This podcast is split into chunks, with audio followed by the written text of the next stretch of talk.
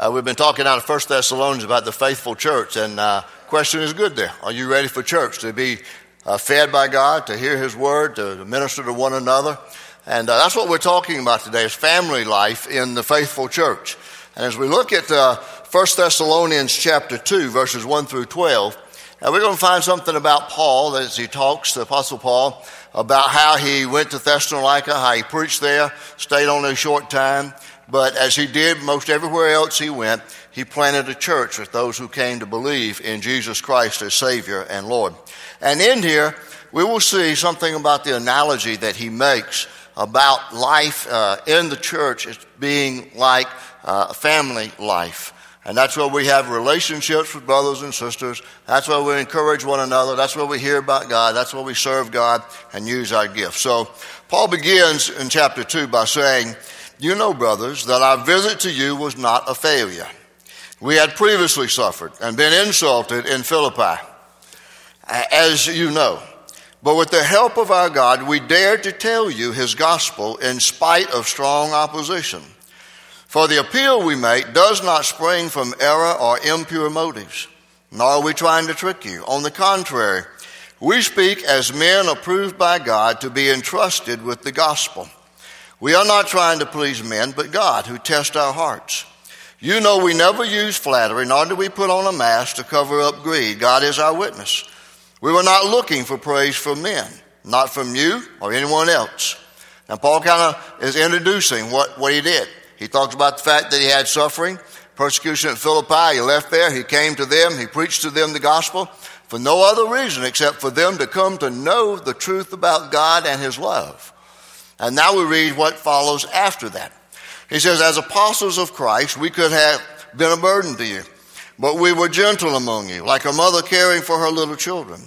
We loved you so much that we were delighted to share with you not only the gospel of God, but our lives as well, because you had become so dear to us. Surely you remember, brothers, our toil and hardship. We worked night and day in order not to be a burden to anyone while we preached the gospel of God to you. And you are witnesses, and so is God, of how holy, righteous, and blameless we were among you who believed. For you know that we dealt with each of you as a father deals with his own children, encouraging, comforting, and urging you to live lives worthy of God who calls you into his kingdom and glory. Now, we read into the, the book of this letter of First Thessalonians. I think we can obviously say that, that Paul was uh, the original church planter. Everywhere he went on his missionary journeys, he would proclaim the gospel. People would hear the gospel, respond to it in faith, and no matter how long he was there, whenever he left, he left behind a church that had been established. And so we look at Paul and his journeys, and we see that when he entered the city here at Philippi, I mean at Thessalonica, he had come from being run out of Philippi. He met with opposition again, and in spite of the opposition and rejection and being forced to leave, we find out that he still uh, was faithful in that pattern of preaching the gospel. People would believe and respond, and a church was there. Paul was only there for three weeks. But the end result of his preaching is he labored night and day, he talked about, and for no other reason no personal gain on his part, except to impart to them the Word of God. Out of that came believers, and out of that came a church after only three weeks. And Paul writes to them here as a, I think, humble but proud spiritual father of another church uh, that had been founded. And the writing to this church is of that father mode reminds us then uh, that he was writing to do some things in particular, and that is to thank them, to encourage them, and to inform them. Uh, I, I, started in, in this book of First Thessalonians uh, about two weeks ago in response to uh, your honoring me on my 25th anniversary on that first Sunday in January. And, and it's not about me. Uh, and I wanted to make that clear. That wasn't about me. I mean, I don't get to stay 25 years on my own. Uh, and so a lot of it went to you as a faithful church. And that's how I responded. I wanted to do that. I didn't really plan on going through First Thessalonians. But the more that I read it, the more that I thought, you know, there are things in here that Paul writes to this family of believers that I think we would benefit from hearing. And so we're going to go through First Thessalonians until we finish this. And hopefully by uh, the end of March we'll do that. But there's, there's a lesson for us in, in all of this. And I think it really speaks to us because, you know, Paul didn't have any criticism. of this church, nothing to condemn them. He was just writing to thank them for their faith and that they were a faithful church and how they served and lived. And so what he is saying here is that life in the church is like life in the family. Life in the kingdom of God is being in the family of God. And church life should be lived out as a family because we are children of God.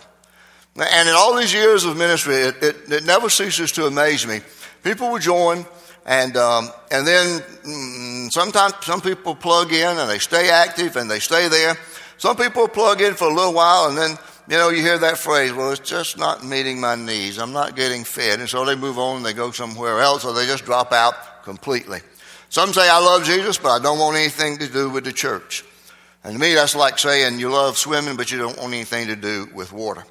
Well, the church is the body of Christ with many different members. I mean, just look at the diversity of our own congregation. And, and all of us are put here by God's divine plan because of the spiritual gifts that we possess. And the reason that that's done is because we all bring what we possess by spiritual gifts and our abilities and our, our, our what we are favoring to do, our, our, musical abilities, our teaching skills, you know, whatever it might be. In fact, uh, 1 Peter 4.10 finds Peter writing and saying, as each one has received a spiritual gift, employ it in serving one another as good stewards of the manifold grace of God.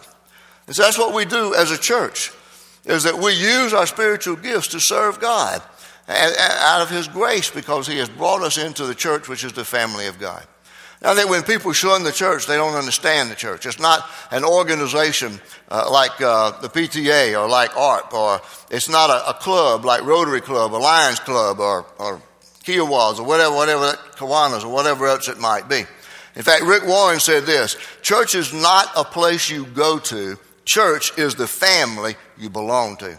Now, with that setting the stage for us, I want us to look at what Paul says, basically in two things that he says that I think are true in family life, out here that we live, and also that's true in the life of the church. And that is that we have blessings and there are also responsibilities. Those two things go together. Let's look first at the blessings. See, the blessings of life in the family of God is that he compares our life to being in, in a family that we are the children of God and we are the family of God. The family of God, that phrase, does not appear in the scriptures. There are many, many uh, references to the fact that there are parallels between life in the church and life in a family, that we're part of the family of God. And Ephesians 3 14 through 15 is where Paul says, For this reason I kneel before the Father, from whom his whole family in heaven and on earth derives its name. You catch that about the family of God? It's not only those of us who are here on earth, but it's also those who have died in the Lord and going on to glory in heaven, and they too are still part of that family. And we can say that God's family is a forever family. When we become a part of His family here on earth, we're a part of that family even as we die, and then we live forever in the glory of God. Now, what are the blessings that come to us as being in the family? Well, I think they're twofold. First of all, we share a relationship with the same Father. And a biological family is traditionally defined by blood origins and common ancestry. Uh, but Jesus gives us a new definition for this uh, new family, and it's called the family of God. But in there, he uses his biological family as an example to show to us what it means to be a part of the family of God. Sometimes I think that we forget that Jesus had a biological family. We know that Mary was his birth mother, we know that Joseph was his stepfather, and that really God was his father through the impregnating of Mary through the Holy Spirit. And so we see that as, as Jesus lived out his life, he was living also uh, cognizant of the fact that he had a biological family. Perhaps the last incident that we find in the life of Jesus is when he was around 12. He got left in the temple, and when Mary and Joseph went back to find him, remember what Jesus said to him? And they said, Why'd you do us this way? We were so worried about you, didn't know where you were. He said, Didn't you know I had to be about my father's business? He wasn't talking about Joseph the carpenter's business, he was talking about his father's business. So somewhere shortly after that time, most scholars think that Joseph died and passed off the scene. And as Jesus grew and became a young man, he took up the skill and trade of being a carpenter. All of that preparing him for the day that he would step out to be the Messiah. And so when that happens, we find in Mark 3 an interesting, interesting uh, uh, gathering of people and the experience that Jesus' biological family had in coming to encounter where Jesus was. So in Mark 3, we read the scripture say, Then Jesus entered a house, and again a crowd gathered, so that he and his disciples were not even able to eat. When, this fam- when his family heard about this, they went to take care of him, for they said he is out of his mind. Now that's his family, biological family. And they're talking about Jesus when he announced that he was the Messiah and going out to preach the kingdom of God. They said he's out of his mind. Now, you'd probably have that same kind of attitude. So your son or your daughter, whatever, reaches that age of 30, they got a nice cushy job, got a good income, good benefits, and they say, well, I'm leaving this to go into the ministry. And then especially if that person were to say, and I'm going, I am the Messiah, as Jesus was claiming to be the Messiah. You know, they said here very kindly, he's out of his mind. We might say he's two or three eggs short of a dozen, or two or three donuts short of a dozen. And, and so that was their reaction to that. And then look at, listen to the rest of the story. So then Jesus' mother and brothers arrived. Standing outside, they sent someone in to call him. A crowd was sitting around him, and they told him, Your mother and brothers are outside looking for you. Who are my mother and brothers? He asked. Then he looked at those seated in a circle around him, and he said, Here are my mother and brothers. Whoever does God's will is my brother and sister and mother. Now, eventually, his biological family would accept him after his death, burial, and resurrection. James, his brother, became uh, the leader of the church and wrote the book of James that we have in the New Testament. Jude, his brother, uh, became also an outspoken person for the faith, wrote the little tiny little book of Jude with the main emphasis on it for us to contend, to contend for the faith, to maintain that faith. But now, if you listen to this story and you just see that Jesus rebukes his biological family, you're missing the point. What Jesus is doing is, is he used the presence of his biological family to teach us that there is another family that's even more important and more significant for us to belong to. And that's the family of God, where we find acceptance and where we find encouragement and where we find uh, a life that's alive and free and, and, and inspiring as we live life in the church of God. Now, one of the mistakes that some people make, and one of the other extremes, some people say, I don't want to have anything to do with the church. I love Jesus, but I don't want the church. On the other extreme of those that say, well, we're all God's children. Now, let me give you a clarification of that. We are all God's creations, but not everybody is God's children. You're not a child of God unless you've been born again by faith in Jesus Christ and have become a child of God by that spiritual birth. And see, that's part of the, the, the pluralism that we deal with in our culture today. You've probably seen the bumper stickers that say coexist, and it's a neat way they got coexist spelled with the different symbols uh, of different beliefs. In fact, Alan Jackson, the country star, uh, music star, uh, had a song some years back entitled uh, The Children of God, and this is the lines that he has in here. Uh, he says, Here comes a Baptist, here comes a Jew, there goes a Mormon and a Muslim too. I see a Buddhist and a Hindu, I see a Catholic, and I see you. And then there's the refrain that says, We're all God's children. We're all God's children. We're all God's children. Why can't we be one big happy family? Well, I can answer his question. Number one, again, we're not all God's children. You're only God's child and a part of his family by spiritual birth, by faith in Jesus Christ. And we can't be one big happy family. You can't just coexist with all the different religions. And that's where we have to say that there is one way and one way only to Jesus, and that's through faith in Jesus Christ. And so there is a difference. In fact, Jesus even pointed that out the differences of different families. You know, he said there are two fathers and two families. And this is what he said to the Pharisees. He said, You belong to your father, the devil, and you want to carry out your father's desire. Now, that's pretty strong words, isn't it? So, how do we become a part of God's family? How do we have God as our Father? Well, he says that in John 1 12. Yet to all who received him, to those who believed in his name, he gave the right to become children of God. So you see, that's part of the, the privilege that we have, and the blessing we have being in the kingdom of God. We're part of God's family. And then there's a second one, and that is that we share fellowship with our family members. When you go back and you start looking at the birth of the church, they, they did something unique.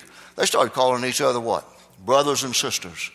And that's a tradition that some churches still carry on. A lot of times it's going down to where uh, just the pastor is brother. Be interested in Jason, are they going to call you Brother Jason up there? Have they said anything? You know, when I was in Kentucky, it was Brother Robert. When I moved here to South Carolina at, at uh, went to Elam, it was Mr. Winburn. You know, and I'd always look around and see if my father had appeared from somewhere, you know. Now, here I came to Spring Valley and it's hey you, you know, so you know, different ways, different ways of thinking about that. But these people who became the church and the family of God called each other brothers and sisters. And they weren't even related. Oftentimes, they weren't even of the same race. But they stayed connected to one another. They enjoyed fellowshipping with one another. I think that was the key to the success of the church. When you look at the, that picture of that beautiful, healthy church in Acts 2, listen to their togetherness. They devoted themselves to the apostles' teaching and to the fellowship, to the breaking of bread, and to prayer. Everyone was filled with awe, and many wonders and miraculous signs were done by the apostles. All the believers were together and had everything in common. That being together, I think, is twofold. They were together literally, and yet they were together in a kindred spirit in the Lordship of Jesus Christ. And the scripture goes on to say they sold their possessions to take care of one another, and they continued to meet together daily and take food together, and then talk about spiritual things. And the result of that is that God blessed the church, and day by day, the scripture says, people were added to their fellowship. See, today the church is about 2 million, billion or so strong.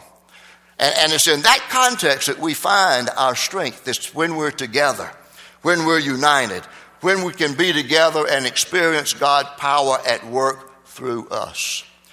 A while ago, we read about the family of God out of Ephesians 3 and 14 and 15. Let me read it for you again. For this reason, I kneel before the Father, from whom his whole family in heaven and on earth derives its name.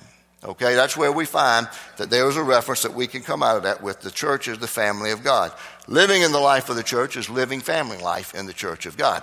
Now, he goes on to talk then about what the church at Ephesus should experience. And that is, he says to them, I pray out of the glorious riches that he will strengthen you with power, so that Christ may dwell in your hearts through faith, and that through your power, together with all the thanks, you will grasp how wide and long and high and deep is the love of Christ, and to know the love that surpasses knowledge. And then he says these words that we probably have memorized at some point in time 20 and 21. He says, Now to him who is able to do immeasurably more than all we ask or imagine, according to his power that is at work within us. Now, catch this in verse 21. To him be glory in the church and in Christ Jesus throughout all generations, forever and ever. Amen. You see how Paul says that power that can do immeasurably more than we can even think about comes to us? It comes through his glory through the church. That's where he expects his power to be. Now, we have the power of God in our own life through the Holy Spirit and dwelling in our life. But if we don't have a relationship to the church where, we are nurtured, then we're not going to experience that power that flows through the life of the church that can do things that we never expect or anticipate God to do. Now, I know some evangelist friends, and, and they are on the road full time. You know, that's, that's, that's their lifeblood. That's how they are called to make their living. Uh, and they have a home church with which they're connected. And they say that's where they spend their time. That's where, whenever they're in town, they're there to, to, to be nurtured and encouraged. Have a good friend that we met uh, through Doc and his uh, son in law in Louisiana, now at seminary with, with Sarah Lynn, uh, uh Bill Britt, one of the evangelists from uh, down in Texas. He not only is an evangelist going around from church to church preaching, but he has an organization called Compel International. They have an orphanage for children in Africa, they have an orphanage for children in Mexico doing wonderful things. And he has an organization that backs him up. But he also knows about life in the church. And his pastor has him to preach twice a year, just so that he's before the people doing that. Isn't that great? So you see, there are parts of those responsibility, uh, blessings that we have in the life of the church. And when we're together, you know, two or three snowflakes, sometimes down here we go crazy, but it doesn't really stop us, right? But you get a whole bunch of them together, like they've had in the Northeast and all through the Midwest and all, and they've got power. They got power to shut down uh, roads, a city, and all of that. When we're banded together and the power of God is at work through us, we have power to knock down doors, to batter the, literally the gates of hell, and to set people free from the bondage of sin. That's why we need to be together in that fellowship as the family of God. Then the second thing we experience is responsibilities, and those are responsibilities of ministering to each other uh, in the family of God. And Paul talks about two ways that he did that. First of all, like a gentle mother, he talked about caring. And so, like a gentle mother, we care for each other. In verse 7, Paul said, We were gentle among you, like a mother caring for her little children. And the words he used there describes a, a mother hen who covers her little chicks with her wings to protect them. It's the same image, same wording that Jesus used when he said in Matthew 23, weeping over Jerusalem, How often I have wanted to gather your children together as a hen gathers her chicks under her wings. See, why, why do we need to give each other tender care? It's because we live in a world that's become so impersonal and basically through technology. People live on Facebook and, and, and by texting and by tweeting. But there's so many millions of lonely people. Lonely people. I, re- I read a story not too long ago where a guy had everything set up for automatic payment. His rent and all the utilities and all of that went through automatic payment through his, through his account. And he died sitting in his apartment. And it was like six months later before anybody found him, and that's when his bank account ran out of money, and they cut off the power, and the paper quit coming, and all that kind of stuff. Can you imagine living that isolated that he would die and nobody would even miss him? That's a part of our culture today, the reality of it. And so we need to be like a gentle mother and care for one another. Make it personal in our relationships and show our care and concern. And then he uses the second analogy, and that is, he said, like a father, loving father, we encourage one another. Paul said, We dealt with each of you as a father deals with his own children, encouraging, comforting, and urging you to live lives worthy of God. Notice three of those words. He talked about encouraging. That literally has the idea and the concept of coming alongside a person and helping them take the next step. Our youngest grandchild, Josie, is a little over a year old, and now uh, when Andrew's moved to Fort Johnson Church in Charleston, we don't see him as often in the flesh, you know.